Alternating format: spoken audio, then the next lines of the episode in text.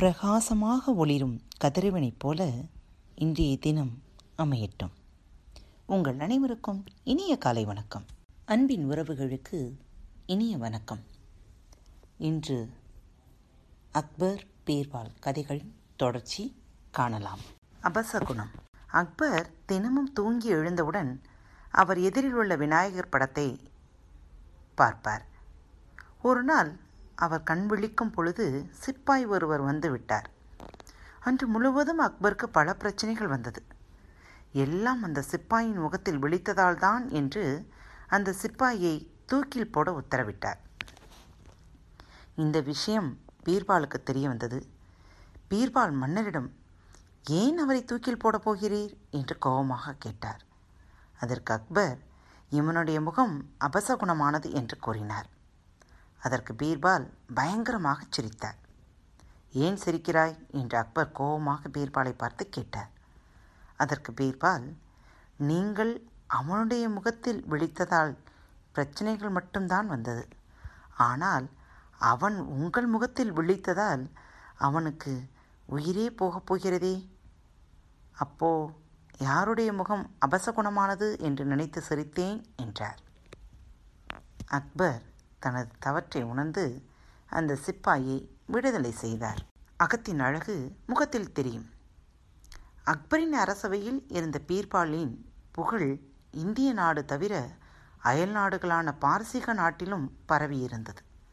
அதனால் பாரசீக மன்னர் பீர்பாலை தனது நாட்டிற்கு சிறப்பு விருந்தினராக அனுப்பி வைக்கும்படி மன்னர் அக்பருக்கு ஒரு ஓலை அனுப்பினார். மன்னர் அக்பரும் சில பரிசு பொருட்களுடன் பீர்பாலை பாரசீக நாட்டுக்கு அனுப்பி வைத்தார். பரிசு பொருட்களுடன் பாரசீகம் சென்ற பீர்பாலை ராஜ மரியாதையோடு வரவேற்பு அளித்து விருந்தினர் மாளிகையில் தங்க வைத்தனர் பாரசீக அதிகாரிகள். பீர்பாலின் அறிவாற்றலை சோதிக்க விருப்பம் கொண்ட பாரசீக மன்னர் பீர்பாலும் இதுவரையிலும் பாரசீக மன்னரை நேரில் பார்த்ததும் இல்லை. அதனால் அரசவையில் அரசரை சந்திக்க ஆவலுடன் காத்திருந்தார் பீர்பால் மறுநாள் பீர்பாலை மிக மரியாதையுடன் அரசவைக்கு அழைத்துச் சென்றனர் அதிகாரிகள். அரசவையில் அரசர் அமர்வதற்காக போடப்பட்டுள்ள ஆசனங்கள் ஐந்தும் ஒரே மாதிரி தோற்றமுடைய ஐந்து பேர்கள் ஆசனத்தில் அமர்ந்துள்ளனர். அரசவைக்கு சென்ற பீர்பாலுக்கு ஆச்சரியமாகிவிட்டது.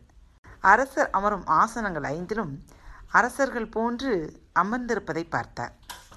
இந்த ஐவர்களில் எவர் அரசராக இருக்க முடியும் என்று யோசனை செய்தபடி நின்றிருந்தார். பின்னர் ஐந்து பேர்களையும் நன்றாக உற்று பார்த்துவிட்டு மிக பணிவுடன் அரசர் அமர்ந்திருந்த ஆசனத்தில் அருகே சென்று மேன்மைமிகு பேரரசரே தங்களை பார்த்ததில் பெருமகிழ்ச்சி அடைகிறேன் என்று கூறி மன்னர் கொடுத்தனுப்பிய பரிசு பொருட்களை பாரசீக மன்னரிடம் அளித்தார் மாமேதை பீர்பால் அவர்கள்.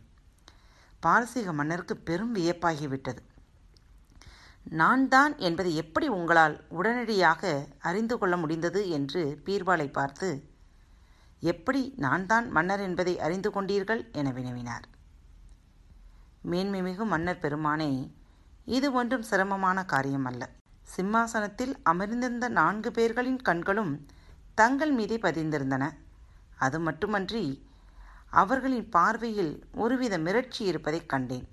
ஆனால் தாங்கள் மட்டுமே அரசருக்கான கம்பீரமான பார்வையுடன் அமர்ந்து என்னை நேருக்கு நேராக பார்த்தீர்கள். அதனை கொண்டுதான் அமர்ந்திருந்த ஐவரில் தாங்கள்தான் அரசர் என்பதை அறிந்து கொண்டு வணங்கினேன். அது மட்டுமன்றி என்னதான் நாம் போலியாக நடித்தாலும் நம்முடைய செயல்கள் முகத்தின் மூலம் அறிந்து கொள்ள முடியும். இதைத்தான் அகத்தின் அழகு முகத்தில் தெரியும் என்று நம் முன்னோர்கள் கூறியுள்ளனர் என்றார் பீர்பால். பீர்பால் கூறியதை கேட்ட அரசர் அவரது பேராற்றலை பாராட்டி பரிசுகள் வழங்கி சில நாட்கள் அரசு விருந்தினராக இருக்கச் செய்து டில்லிக்கு அனுப்பி வைத்தார் பாரசீக மன்னர். பாரத் வலையொலி பக்கத்தின் நிகழ்ச்சிகள் உங்களுக்கு பிடித்திருந்தால் சப்ஸ்கிரைப் செய்து கொள்ளுங்கள். உங்கள் நண்பர் மற்றும் தோழியருடன் மறவாமல் பகிர்ந்து கொள்ளுங்கள். இப்படிக்கு உங்கள் அன்பு தோழி.